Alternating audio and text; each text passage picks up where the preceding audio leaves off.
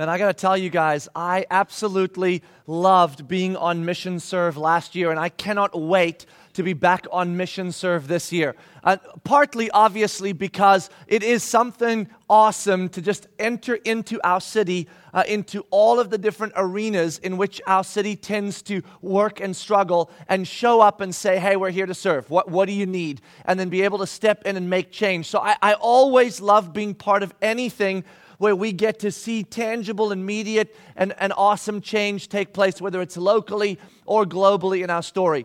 But the other thing that I love about Mission Serve and that I loved last year about it is that it is this moment in time that brings us all together, puts shirts on all of us, and you kind of look around and you suddenly realize that as we're living out mission every day, we're not doing it alone. We, have got this crowd of people living on mission with us. And as we live out that mission, it actually does make tangible change. It actually does shape things and does change things. Because as we headed out, uh, all, all of those people last year to all the different projects and then came back together at the end of it and kind of celebrated together, you had this deep sense in you that, like, man, I'm on mission with others and together we can make change. And this is a very important thing to experience once in a while in such tangible form. Because the truth is, that is actually what's happening every day. Every day that you and I leave this place and go live out the gospel in our circles of influence, in our relationships, in our resources, in our circumstances, and we're all doing it, we are actually affecting tremendous change in our community every day. Trouble is, it doesn't feel like that, does it? See, we, we know that to be true, but when you actually leave here, you don't get a crowd of people in green shirts with you. You get to go home to that lonely place, uh, to that lonely neighborhood, to that lonely workplace, and, and alone you get to face the, the, the giants, right? And so, uh, many days, one, in our missional life, we feel very alone. And two, the truth is that missional life is really, really hard and doesn't feel like it's making any change on any one particular day. See, mission serve is nice. You go out in the morning, you come back in the afternoon, world has changed. It's awesome. See, in my home, you go out in the morning, and in the morning, and in the morning, and in the morning for 20 years, and you go, we've made no progress. We've gone nowhere. Now, you have actually, but it doesn't feel that way. I, I was reminded of that this week again uh, as, as Brooke and I kind of entered a little moment in time. Uh, because, you know, here in, in our home, as many of you know, we, we have the privilege of parenting eight children, and uh, uh, several of our, our children uh, are, are, are, kind of uh, colliding with one another uh, in, the, in the great sort of, what, do you, what do you call it, fire of family, let's call it that, right? And so, um, as we are working our way through that story over the last two to three years as, as we've been navigating that, we have come a very, very long way. We, we have, as I look back, uh, climbed mountains and crossed oceans. I mean, really, uh, we have traveled a tremendous distance, and, and our family has, has become a family in, in tremendous ways. And so there, there, are, there are many things to look back on and go, wow, it is miraculous where we have come to. And it's such a joy. And then, and then this last week, uh, Brooke and I got the opportunity to get away for a couple of days. We went down to Miami uh, to a Acts 29 pastors retreat. Uh, Acts 29 puts on this retreat for pastors and their wives that are part of the movement. And you get to just kind of go down hang out with uh, you know hundreds of other pastors and their wives listening to some great teaching worshiping together and then just networking over uh, lunches and, and, and hangout times and on top of that they give you all this free time uh, throughout the three days because it's not a conference, it's a retreat. And so you have all this free time. So, Brooke and I, I mean, on multiple occasions, it was just the two of us. Just walking down the road looking for a little Cuban restaurant or hanging on the beach for a little bit, just walking along. And, and you know, every nerve ending in you is waiting for that, Mommy, Daddy! And it just never comes. And you're like, oh my gosh, it's a miracle. And so you're walking down and you're enjoying each other. And, and we actually had several real conversations with one another without any interruption. It was unbelievable. And so you kind of feel like you're kind of coming out of the waters, you know, you're like, oh, oh, that's air. Oh, that's so, so good. It's so fresh. It's so beautiful. And you, you know, you're not, you're not, you don't feel like you're, you're sort of swimming for dear life anymore. And, and it was just this really great time away. And then we got in the car and we made the drive back to Orlando from Miami. And you know, you're driving on the road on your way back, and it feels like, in some small way, like the world is coming and grabbing you and going, back under the water you go. You know, you're like, I was breathing in Miami. No, no, don't do it. And you're, driving like a real world coming. And you have those conversations. Oh, we're getting back into the real deal now, the real world, real reality. And, and when we go away, as, as wondrous as that is, as we come back into the missional world in which we live, uh, in our neighborhood, in our home, there is always this adjustment period that needs to take place. Because the fact is, you've, you've had all this freedom for a couple of days, and that freedom is about to be robbed of you again, and you have to adjust to that. And so I, I know as we come in, it's almost an inevitability now that the first 24 to 48 hours of returning into the world we live, it, it is not going to go well. It never goes well because, because you're, you're reminded of the, of the constant uh, uh, uh, affront of offenses and realities that come your way because children are kids, right? I mean, they're kids. They're, they're just trying to live their little selfish lives. I mean, let, you know, let them do their thing, right? And, and you are the recipient of that, right? So we come back in uh, to our world, and I'm like, uh, this is not going to go well. Now, we come back Thursday night. Friday is 4th of July, and Friday afternoon, our missional community is getting together for 4th of July to have an awesome time together on the lake hanging out. Now, just so you know, our missional community, uh, we have six families. Two of the families have kids that are grown. That means they're sort of in college or beyond. The other four families, between those four families, we have 26 children. So, when we talk about a boating day uh, on the lake with our missional community, it's 26 little kids who all want a tube on a tube that fits six. I made that tube fit nine. I'm telling you, it can be done. But you know, so so we're gearing up for this for this time together that's going to be awesome and fun, but it's going to be like crazy going nuts.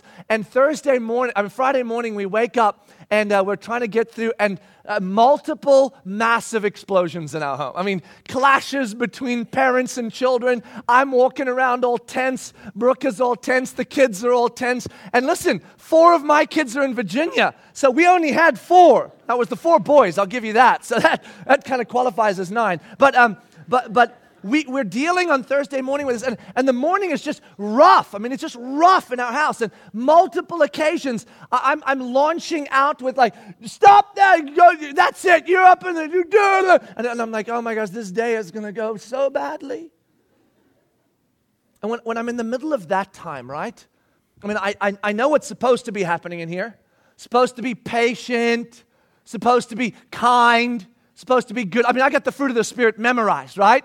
Love, joy, peace, patience, kindness, goodness, gentleness, self control, faithfulness. Oh, beautiful. I am void of them all, right? In my home. It's like, and, and, and it gets to be a little discouraging, doesn't it?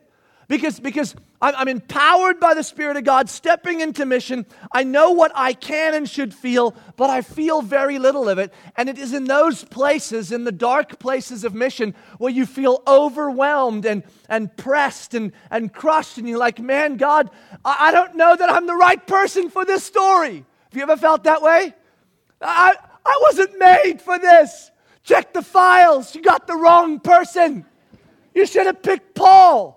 He seems to be made for it, not me. I have heard that in my home multiple occasions out of my mouth and my wife's mouth. We, we, we, we weren't made for this. This is too big. Have you ever felt that way? I mean, maybe not in some above and beyond missional choice you made to bring some deal into your home or step out on the mission field. Or what about being called into a relationship in, in your immediate or extended family that's been really, really difficult, really tough? Maybe you have a family member that struggles with addiction and you've gone around that circle over and over again and, and you, you want to bail, you want to get out, you want to, because you're, you're trapped, you're underwater, you feel like you're drowning. You're like, oh! But God seems to be going, just stay in the game. Set appropriate boundaries, but stay in the game. I've called you to this. This is your mission. And you're like, it's too hard. It's too hard. I want out. How about resources? Have you ever struggled there? Sitting trying to figure out how to navigate the bills so that they all get paid when you know they won't. and yet you got this haunting sense in you that you want to you want to extend resources to mission but but you're afraid to do that because you don't even have enough to do what you need to do and and you're struggling with that because that job it was a good job and you worked hard but somehow they cut back. You, you did nothing wrong. You didn't you didn't spend on credit cards like crazy. You just you just lost your job have you ever been there overwhelmed by the call of circumstance that god's calling into with the resources that are lacking so we all are called onto mission in our circumstances, in our resources, in our relationships, and we all face difficult runs on mission. And when we do, we often, if you're like me, feel overwhelmed and too small for the story. And then when we feel overwhelmed, and we feel weighted, we tend to start reacting in that sense. And so we don't act in a manner so worthy of the gospel. We react in a manner worthy of the flesh, right? I mean, we start failing God. I mean, at least I do. Shouting at my kids and going nuts and tense with my wife, and it's nobody's fault, just mine. And then I stand and I'm like, God, you, I, I, sorry. You, you should have picked someone stronger, someone better. As we travel through the story of the book of Acts, I got to tell you, on occasion, multiple occasions, reading the stories in the book of Acts is very encouraging, right? It's encouraging why? Because we are reminded that we are not the first to be called onto mission. We are not the first to be sent out into difficult circumstances. We are not the first to be uh, faced with large circumstances and large lack of resources and large relational dynamics that are tough and difficult. We had others that have, went, that have gone before us. So we look at Paul, we look at Barnabas, we look at John, we look at Peter, we look at these guys, and we see them head out into mission. And their circumstances, frankly, are often even more dramatic than ours. And so there is a sense of encouragement there that you go, wow, my life is big and hard, but their life was bigger and harder. So that's encouraging. That's good. But there is also kind of a sense of discouragement in it, at least for me as I step into the story. Because as big and difficult and crazy as their lives were, it's kind of like reading Facebook in the Bible sometimes, isn't it? I mean, you get like the, all the good stuff, like, woo, look at that. I mean, there's a mom, look at that project she did. Wow, look at those pictures. What a creative mom. I'm a horrible mom, right? And you know, the other 23 and a half hours, she had the same horrible life you did. She just got creative for about 30 seconds. Don't, be, and she had time to post it on Facebook. Awesome. See, we read on Facebook and we see these lives out there. We're like, oh, that's amazing. I mean, look how much they love each other on Facebook. Oh, my husband's the best guy on the whole planet. Think. I'm like, yeah, but wait five minutes. They don't post the other stuff. They just post that, and it's usually on the anniversary. So that doesn't really count, does it? See, and sometimes I read scripture and I feel like that. Here's Paul and Barnabas. They're facing death every day. I mean, we followed them. I mean, they, they, Paul and Barnabas sent out from Antioch. They go to Cyprus.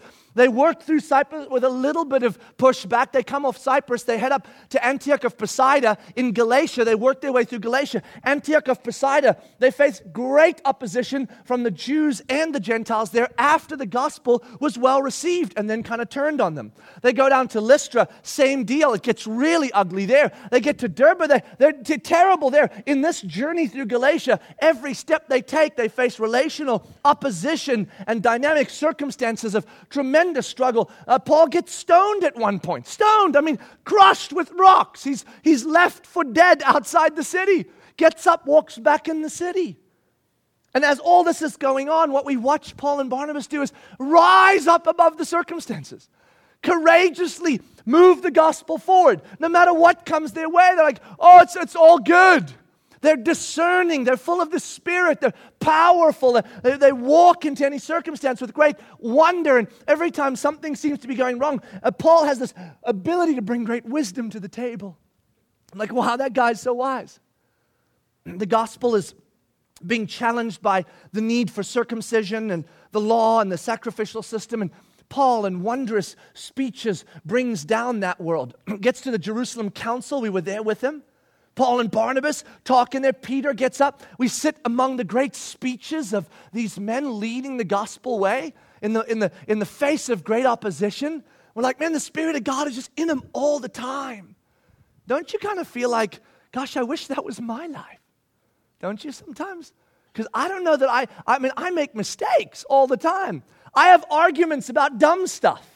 Have you ever had an argument about dumb stuff with one of your kids or your spouse or a friend or a coworker and you walk away and you're like, what just happened? I mean, what, what just came out of my... You're like, no, trying to catch the words and bring them back, but it's too late. Ever felt that way? And so, Paul and Barnabas, we struggle because they just seem to transcend all of that. Listen to this. I'm just going to read this to you real quick. This is in 2 Corinthians chapter 12. Uh, you can just kind of listen along with this. Um, I'm sorry, not 2 Corinthians chapter 2 Corinthians chapter 4. Listen to this. Th- this is what I'm talking about. This is kind of what feels sometimes to me a little Facebookish, right? Like, oh, it's just too good to be true, but it's true for them. Don't know if it's true for me. Uh, 2 Corinthians chapter 4, verse 7. This is Paul uh, having faced unbelievable realities. Verse 7 But we have this treasure in jars of clay to show that the surpassing power belongs to God and not to us. We are afflicted in every way, but not crushed, perplexed, but not driven to despair, persecuted, but not forsaken, struck down, but not destroyed. See, you read stuff like that, and I'm like, I don't feel that way. Do you? I'm persecuted, but I'm not struck down. I'm like, I'm struck down. I'm struck down. I'm dying. I'm in despair. Save me, oh God. And then I read Paul and Barnabas, and I'm like, wow, wow, these guys are unbelievable. And then as we're traveling through the book of Acts, encouraged by the fact that they live big missional lives, but a little discouraged, they seem to transcend every circumstance with such brilliance and such wonder, we get to this story. And I got to tell you, when we're done with this story, I hope you're giggling like I am. That's all. That's, I hope you feel that way because I do. I love this story. This is such a great story for me. Turn with, with, me in your Bibles to Acts chapter 15. Would you, if you're using one of our Bibles that we've provided under the seats there, you can turn to page 601, page 601, or Acts chapter 15. We're going to be in Acts chapter 15, verse 36. Acts 15 36. Now, in Acts 15 35, it says these words But Paul and Barnabas remained in Antioch, teaching and preaching the word of the Lord with many others also. So, this is sort of the culmination of the entire journey we've spent with Paul and Barnabas so far. Paul and Barnabas are back in Antioch. They have just carried the letter with them from the Jerusalem Council, stating that the gospel has set us free from all things, and yet calling us to be bound as bond slaves to Christ Christ, submitting our freedoms to Him for the sake of others, right? So, this brilliant letter uh, with this incredible revelation about the gospel that you and I are totally free and yet totally bound simultaneously by the freedoms of the gospel. And so, they are unpacking this in Antioch, and the letter is kind of moving around, and people are overjoyed, and Paul and Barnabas are doing this. And then this occurs, verse 36. And after some days, Paul said to Barnabas, let us return and visit the brothers in every city where we proclaim the word of the Lord and see how they are. I love that. What a great start to the story, right?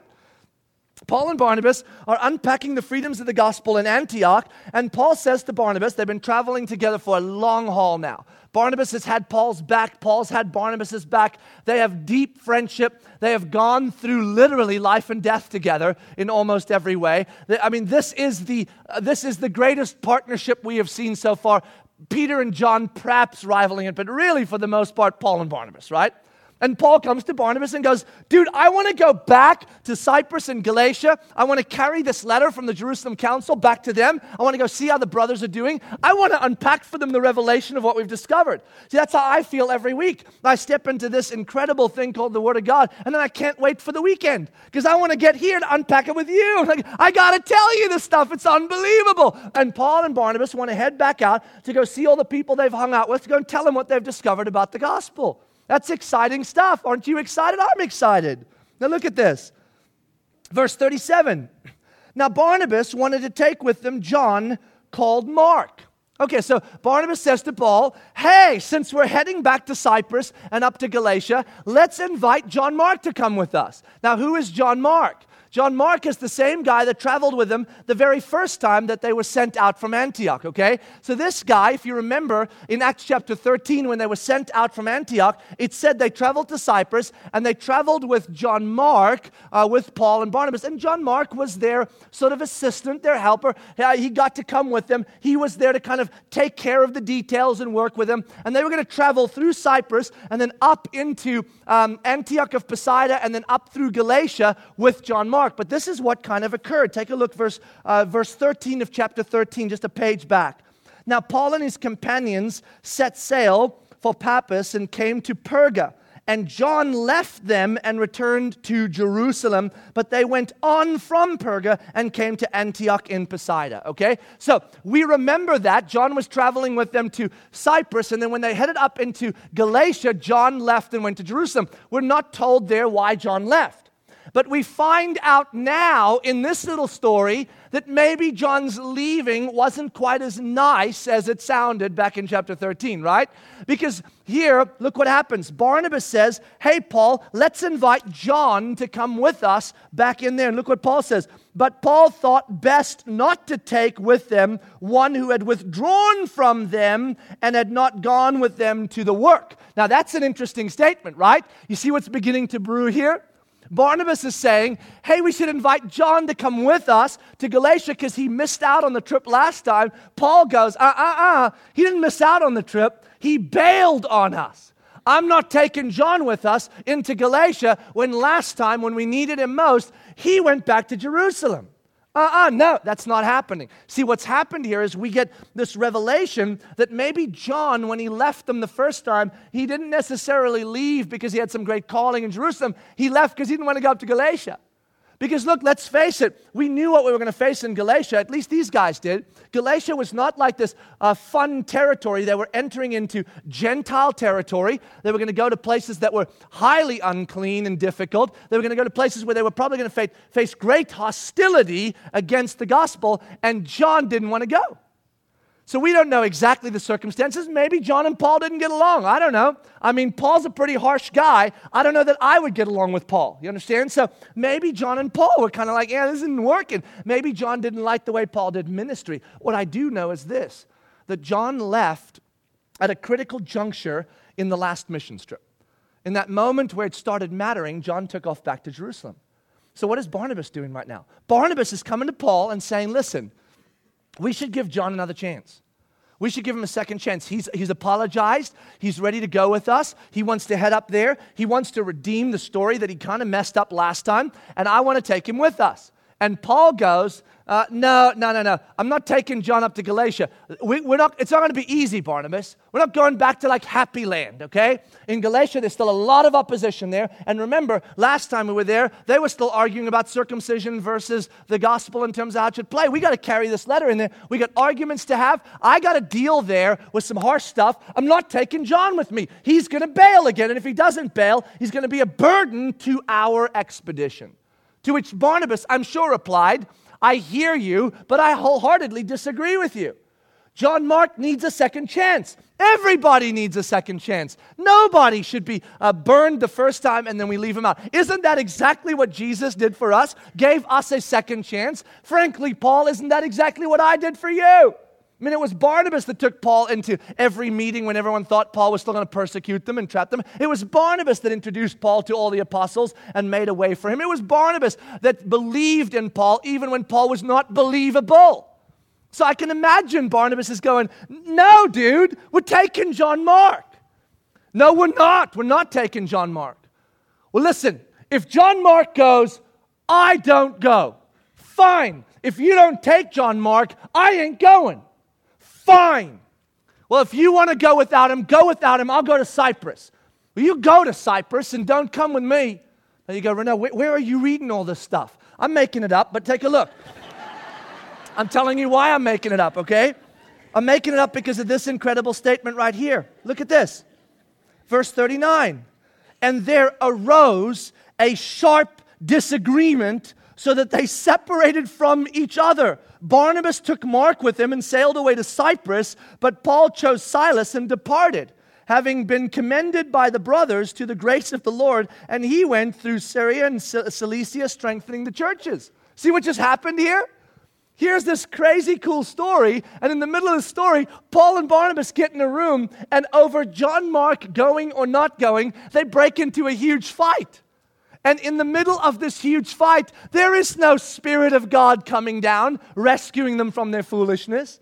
There is no discerning from the power of prophecy. There is no great fruit of the Spirit being born uh, in the argument between Paul and Barnabas. Here's how it ends Barnabas goes, Fine, you go. I'm going somewhere else. And Paul goes, Fine, do whatever you want. I'm taking John Mark. Fine, I'll take, I'll take someone else.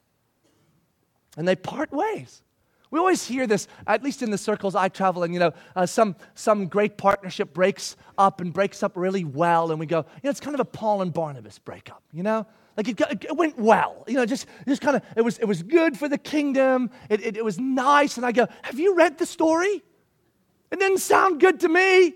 I don't want a Paul and Barnabas breakup. And they were mad at each other.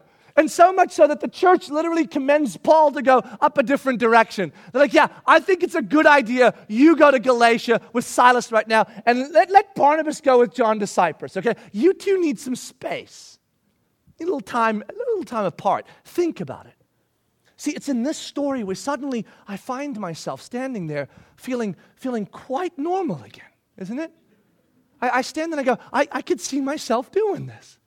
Standing in a room with Barnabas, arguing my heart out about John Mark, leaving the room and going, Fine, you go to Cyprus. I've done that in my house a thousand times. You go to your room. That's it. You're in your room for an hour. I got the rest of the house because I'm the adult and you're the kid. How come I can't get the house and you get the room? Tough. When you grow up, you can do that. And then, you know, have you ever been in that moment, like right after the argument with your spouse or your roommate or your coworker, and you're walking away all mad, and in the back of your mind, you're going, What have I done? What have I done? Why did I say that stuff? Why did I get so angry? It, wasn't, even about anything. I don't even know what we fought about. I just know we did. And now I'm mad, and I should be mad. I'm not going to say sorry, but I should say sorry. I don't know what to do. And it's in those places where you realize you're failing the gospel and you're failing God. And I stand here with Paul and I'm like, I bet Paul left that room. And as he was heading up with Silas up to Galatia, I bet he kept thinking to himself, wish Barney was here, man. I, I really do. I, I, how did this happen? How, how did we end up here? See, a little later on, Paul reconciles with Barnabas and with John Mark. As a matter of fact, Paul will write later on that John Mark was a great asset to the kingdom of God and, and a great co worker a great partner in the gospel. So clearly, at some point, Paul kind of wakes up and goes, Maybe I should have given John a second chance. And maybe just this once, Barnabas was right. But for right now, in, in the middle of this story, I love the way it ends. That they part ways and they go separate ways and they're mad at each other. And I kind of go, Yeah. See, what this story shouts at us, what it screams at us, is that God didn't come to find a bunch of superheroes to use, came to find a bunch of humans bunch of normal folk like you and me who struggle with anger and, and struggle with uh, frustration and, and, struggle with madness and, and struggle with mission and struggle with what's right and wrong and, and, struggle with which way they should go and which way they shouldn't, get mad at each other and, and break up about silly things and argue about dumb stuff. So he uses those people, and he doesn't just use them despite their humanity, he uses them in their humanity and in their weakness. See, I walk into this story and I'm like, yes, thank you, Luke. Thank you, Spirit of God, for putting this one in there. I need it in the middle of this great movement of mission in the gospel with these great men just to hear that they're arguing about something stupid. So that I can know, you know what? Sometimes I'm going to fail in the middle of the mission, and God is going to shout back at me, That's why I'm using you. Not because you're giant and strong, but because you're human and weak because that's the place where I do the greatest work. I don't think our world needs a bunch of superheroes, honestly. Even the superhero movies, what are we trying to do with them? We're trying to make our superheroes more human. You know, they, they have relationships with uh, people of the opposite sex and they break up and they get all sad and cry, and their enemy's actually their dad, and so they're brokenhearted and they cry in their room at night. And we're like, oh, look, they're human. They can climb walls and fly, but they're still human. See, what we actually want is we, we actually want human beings to be heroes, not superheroes to be heroes. And God goes, Yeah, see, the power in my story isn't that I can take you and make you perfect now so you can live this perfect life on mission without ever having anything go wrong. The beauty of my story is that in the middle of the real, everyday struggle of humanity, I am going to do things in your story that's going to blow your mind and the mind of those watching. Paul articulates this in multiple places throughout the scripture where he talks about weakness and he talks about the great joy in weakness. But I think the place he probably best unpacks this concept is found in the, the letter he writes to the church in Corinth, the second one, 2 Corinthians chapter 12. In 2 Corinthians chapter 12, it's on page 630 in case you're interested in going there. 2 Corinthians chapter 12, verse 7. Listen to what Paul writes here. Now, this is the Paul that has struggled with Barnabas and has about silly things and has, and has made mistakes. At this point, when he's writing this letter, he has gone through the round of realizing, I blow it. I bet Paul has sat in a room on multiple occasions going, you picked the wrong guy. You picked the wrong guy. I don't have the personality for this. I tick everybody off. I create riots for crying out loud. You need someone like Barnabas. Chapter 12, verse 7. So to keep me from becoming conceited because of the surpassing greatness of the revelation. So Paul starts with this. He says, Listen, God has done something in me to keep me from, from getting big headed because of the story he's chosen for me. Paul has quite a story. Let's just give him that, right? I mean, he is writing most of the New Testament that we call the God breathed word of the Lord, right? I mean, the stuff we read today that we say the Spirit of God breathed this onto the pages through men, Paul wrote a bunch of it. Okay? So if you want to talk about a guy that's receiving unbelievable revelation from God, like, like word of God revelation from God, it's Paul. And not just like a sentence, okay? Books and books of it. So Paul says, look, since my story was one where I'm planting churches uh, in, in hostile territory, and God is giving me revelation after revelation of the gospel of Jesus Christ so I can unpack it for these churches and for future generations. Uh, you might think I might start thinking of myself as a superhero, as one of the special chosen ones. But, but, but dude, I'm not. And, and, and here's how I know look, look what God allowed.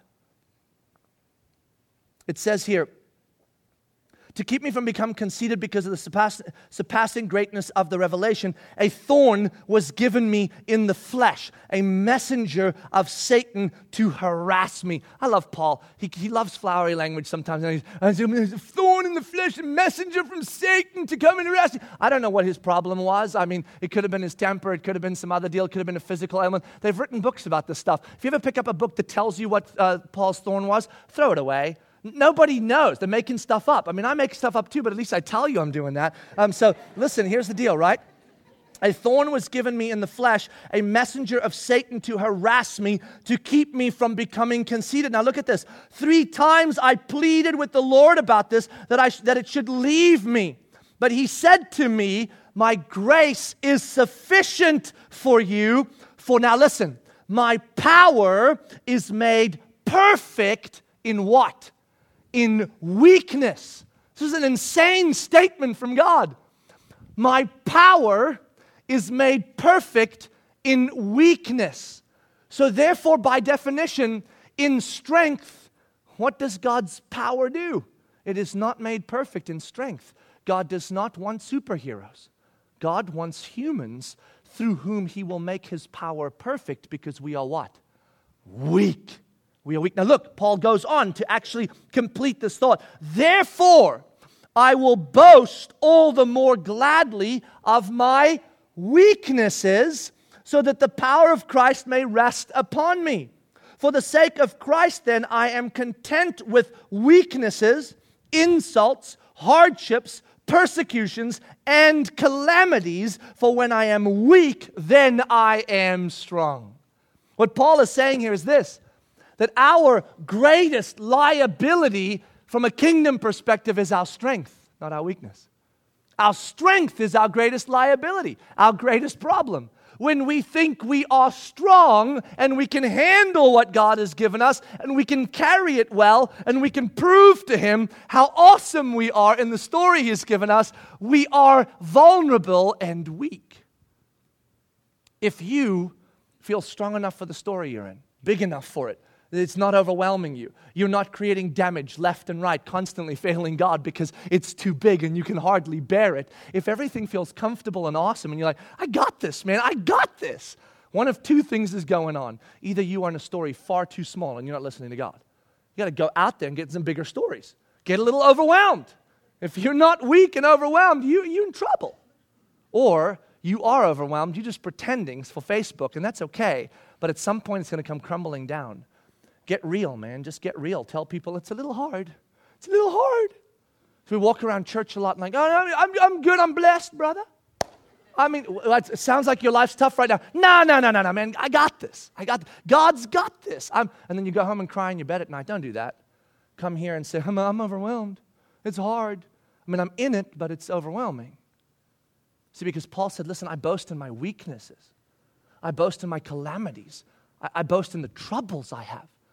In, in our American culture, uh, the culture in its, in its desire to give us a good life, which, which it certainly has. I mean, American dream has called us into big things, but it also has a dark side to it. And its dark side is that it communicates to us that we are entitled to and deserve a life of happiness, right? And then that has infiltrated into our American Christianity. And so what's happened is Christianity now in America and the Western culture and throughout the world has bought into this new philosophy that says this since you belong to God and you're a child of the King, you should expect and deserve and are t- entitled to a life of blessing and comfort and convenience and happiness. They, they, you know, the, the philosophy puts it differently. You, you should be happy, you should be wealthy, you should be healthy, you should have a bunch of friends.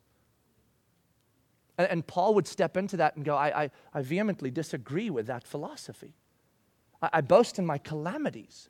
I boast in my weaknesses. I, I, boast in my trouble. Now, Paul doesn't have a poverty theology where he says, if you're not poor and struggling and suffering, then you're not spiritual. That's, that's a, as dangerous and horrid as, as anything on the other side. But, but listen, here's the deal. What Paul says is this I, I boast in the blessings God gives me, I, I boast in the weaknesses. See, calamity is not necessarily a sign that God ain't blessing you. We, we've bought into that. If you're struggling right now, if it's too hard, if life's too big, if circumstances have come your way that are ugly and difficult, if, if, you've, if you've gotten sick or you, your finances are falling apart uh, or, or, things are, are tough, well, the first thing we do is run to God and say, God, would you tell me what I'm doing wrong so you can fix this? And sometimes God's going, I'm not, I'm not doing anything wrong. You, you, you're on planet Earth. Planet Earth is horrid sometimes. It, comes, it, it rains on the good and the bad equally. But, but you have the power to live in this circumstance and rise above it. Now, look, if, if you're in some circumstance because you've been acting foolish, you know, you, you, you're in deep debt and your finances are falling apart because you thought spending was a lot of fun back in the day. And look, I mean, there's some repenting to be done and, and some journey, but don't worry, God will bring you through that too. But sometimes circumstances just come and things just happen and relationships are just difficult and resources are just short. And God says to us, listen, boast in your weakness and, and in your calamity, boast in what I'm doing, rise above it. There is a story that is perhaps, uh, not perhaps, it, it is my favorite story when it comes to the need for me to remind myself that when I am failing God, God is still big enough and I'm still in the right place. Because this is my greatest trouble, right? I step into mission, it's bigger than I thought it would be, it's, it feels weighty, and then under the weight of it, I start acting crazy, right? And I, and I start not acting nice, I have arguments about stupid stuff, right? And when I'm in the middle of that, I'm always reminded of my dear friend Peter. You've probably heard me share this before if you've been uh, around here at all. I did an entire message on this, but, but it, is, it is the story I come back to time and time and time again as I live out mission on the life I'm called to, whether it's in my relationships, resources, or circumstances. Peter was sitting at dinner with, uh, with Jesus one night. It was, at, in fact, the very night Jesus was going to be arrested. And, and Jesus says to Peter, Listen, bro, uh, this very night, as the story unfolds, you are going to verbally deny me three times. Not once by accident, three intentional times. To which Peter rightly replies, as I would have if I had Peter's personality and was sitting in that room. Peter looks at Jesus and goes, I think dad miscommunicated with you because I ain't gonna deny you. Look, I'm a fighter. I'm ready to die for you. There is no way I'm going to deny you in the moment it matters most. So come on, Jesus, lead the way. I'm with you. I'll take, the, I'll take it with you, man. And, and I will, in fact, no, I'm not going to die after you. I'm going to die before you. They want you, they take me. Now, is that Peter? Is that what Peter would actually do? Absolutely. You kidding me? Did you see him in the garden? Roman soldiers show up to take Jesus. What does Peter do? Oh, hide behind Jesus. Uh uh-uh, uh no, no, no, no, no. I mean, he's with the God of the universe and he jumps in front of him. I got this, Jesus. I got this, man. You guys want him? You go through me. Rah! Cuts the guy's ear off. So we already know who Peter is. We got that part. Jesus gets arrested after he rebukes Peter for his uh, crazy humanity, which I love. He's like, Pete, calm down, bro. I got this. Get behind me. Gets arrested. John follows Jesus. Why? John is very connected with the high priest family. His family is highly connected. Uh, John and James were two connected folks. And so he had access into places that most of the disciples didn't. That's why John often stepped into places they didn't, because he had access. So it, though it was a little dangerous for John to go with, it wasn't super dangerous because he's not with the mob in the courtyard. He is with the crowd. He's sort of Jesus' right hand man. And it was appropriate for them to bring a guy like that with them as they were arresting someone, as sort of a way to say, look, there, there was a witness there to hear this. So John goes with Jesus Jesus, and he's with sort of the in crowd. The rest of the disciples, they take off and they go hide somewhere because they're scared. And Pete, man, he follows Jesus at a distance, makes his way into the mob, into the mob, and then crowds in with them into the courtyard. Now, I don't know that Peter necessarily planned on getting into the courtyard, but here he is. He's in the courtyard now. Now, the courtyard that they're in, right? This is inside the, the priest's area. Rome has no place here. So, what, what happens in the courtyard stays in the courtyard.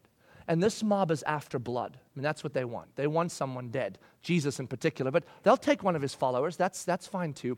They've been known to stone people very quickly or beat them to death with clubs. I mean, I'm, I'm, I'm just saying, that's legitimately where Peter's at. He is in the middle of the wasp's nest and he's warming his hands by a fire.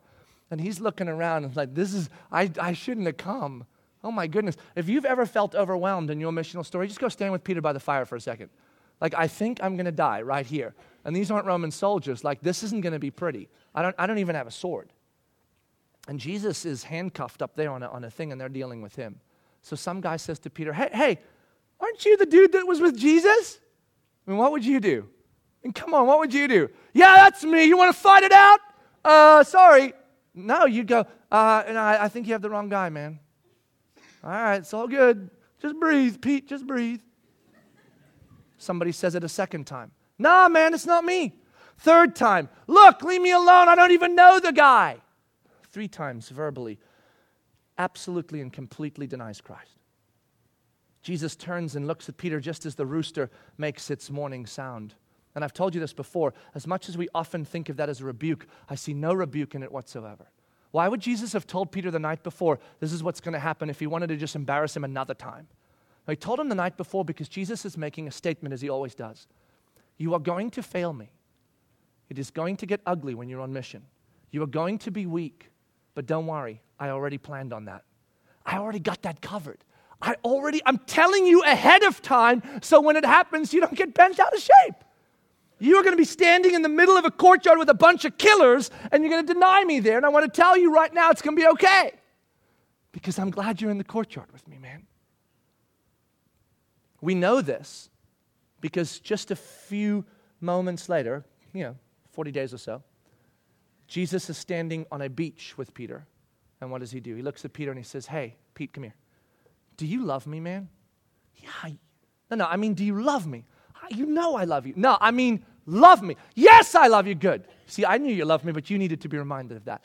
Now stop being bent out of shape about the denial thing and get on with the mission. This is what Jesus always does. I, didn't think you were strong. I didn't anticipate on you being strong. I actually planned on you being weak. And in your weakness, I will make the story beautiful. That's one of the most beautiful stories in Scripture to me. And whenever I'm in the middle of the courtyard in my life, in my home, and my kids are the mob and they're trying to kill me, and, and, and, and my wife is arrested up there and, and being held captive, and, and I'm, I'm warming my hands, and someone says, Do you know Jesus? I go, No! I'm fighting them right now. And then right afterwards, I'm like, oh, what have I done? A fruit of the Spirit, where are you? And then Jesus whispers to me as he looks down at me, We're going to hang out on a beach real soon, Renault. Just don't get too bent out of shape. He said, Rather have you here in the courtyard on mission and denying me and failing me here than having you hide in some house somewhere pretending that you're not denying me. Pete gets the denial story, but I think the other 10 guys, I think they need it too. Because they denied him long before Pete did. They never even came in the mission, they never even entered the courtyard. And frankly, I want to be the guy standing in the courtyard failing Jesus there than be the guy safely sitting at home so I don't have to fail him. This is our story. Now, considering all of that, considering Paul and, and understanding more deeply now what it is he struggled with and how difficult those struggles were, and how his struggles weren't just circumstantial, they were internal as well. His great battle, where Paul writes things like, The flesh and the spirit are always fighting. I don't do what I want to do, I do what I don't want to do, I don't get it, and yet in Christ I'm free. Paul now writes these words in 2 Corinthians chapter 4. I'm going to read them again, but this time they're not Facebook. This time they're not like, oh, look at Paul, he's rising above the circumstances. Now we get what Paul is saying. Watch. Now these words awaken with great power. 2 Corinthians chapter 4, verse 7, page 627, if you're interested. Verse 7 But we have this treasure in jars of clay to show the surpassing to show that the surpassing power belongs to God and not to us. You see what Paul is saying here? I'm writing this to tell you you're not the powerful one. I'm not the powerful one. I'm not the one that can rise above and not be crushed and not be depressed and not be despaired and not be weak and not be struggling. That's not me. That's God, and He's going to show this to me, and I'll show you how. Take a look. We are afflicted in every way. There's Paul saying, I want to be real. It's really hard. I feel overwhelmed. But we know we're not crushed. You see, he's not saying we feel not crushed. He goes, Oh, we're afflicted in every way, but, but we're not crushed. Perplexed, that's a feeling. I'm really perplexed but not driven to despair, persecuted, but not forsaken, struck down, yes, but, but, but not destroyed, always carrying in the body the death of Jesus so that the life of Jesus may also be in, uh, manifested in our bodies. For we who live are also being given over to death for Jesus' sake, so that the life of Jesus may also be manifest in our mortal flesh. So death is at work in us, but life in you. Now look what he writes. Skip down to 18, I mean to 16, I'm sorry. So we do not lose heart. Why? Though our outer self is wasting away, our inner self is being renewed day by day. For this light, momentary affliction is preparing us for an eternal weight of glory beyond all comparison. Paul says, Here's why I keep going. Because I'm strong, because I transcend circumstances. No, I fight with Barnabas over John. Because I know that as much damage as I do for the kingdom in the middle of mission, God will write a beautiful story in that. And no matter how hard it gets for me, this is just preparing me for the weight of the glory that will be ours in the kingdom of God because we lived on mission for Jesus instead of hiding away in safety and comfort and convenience.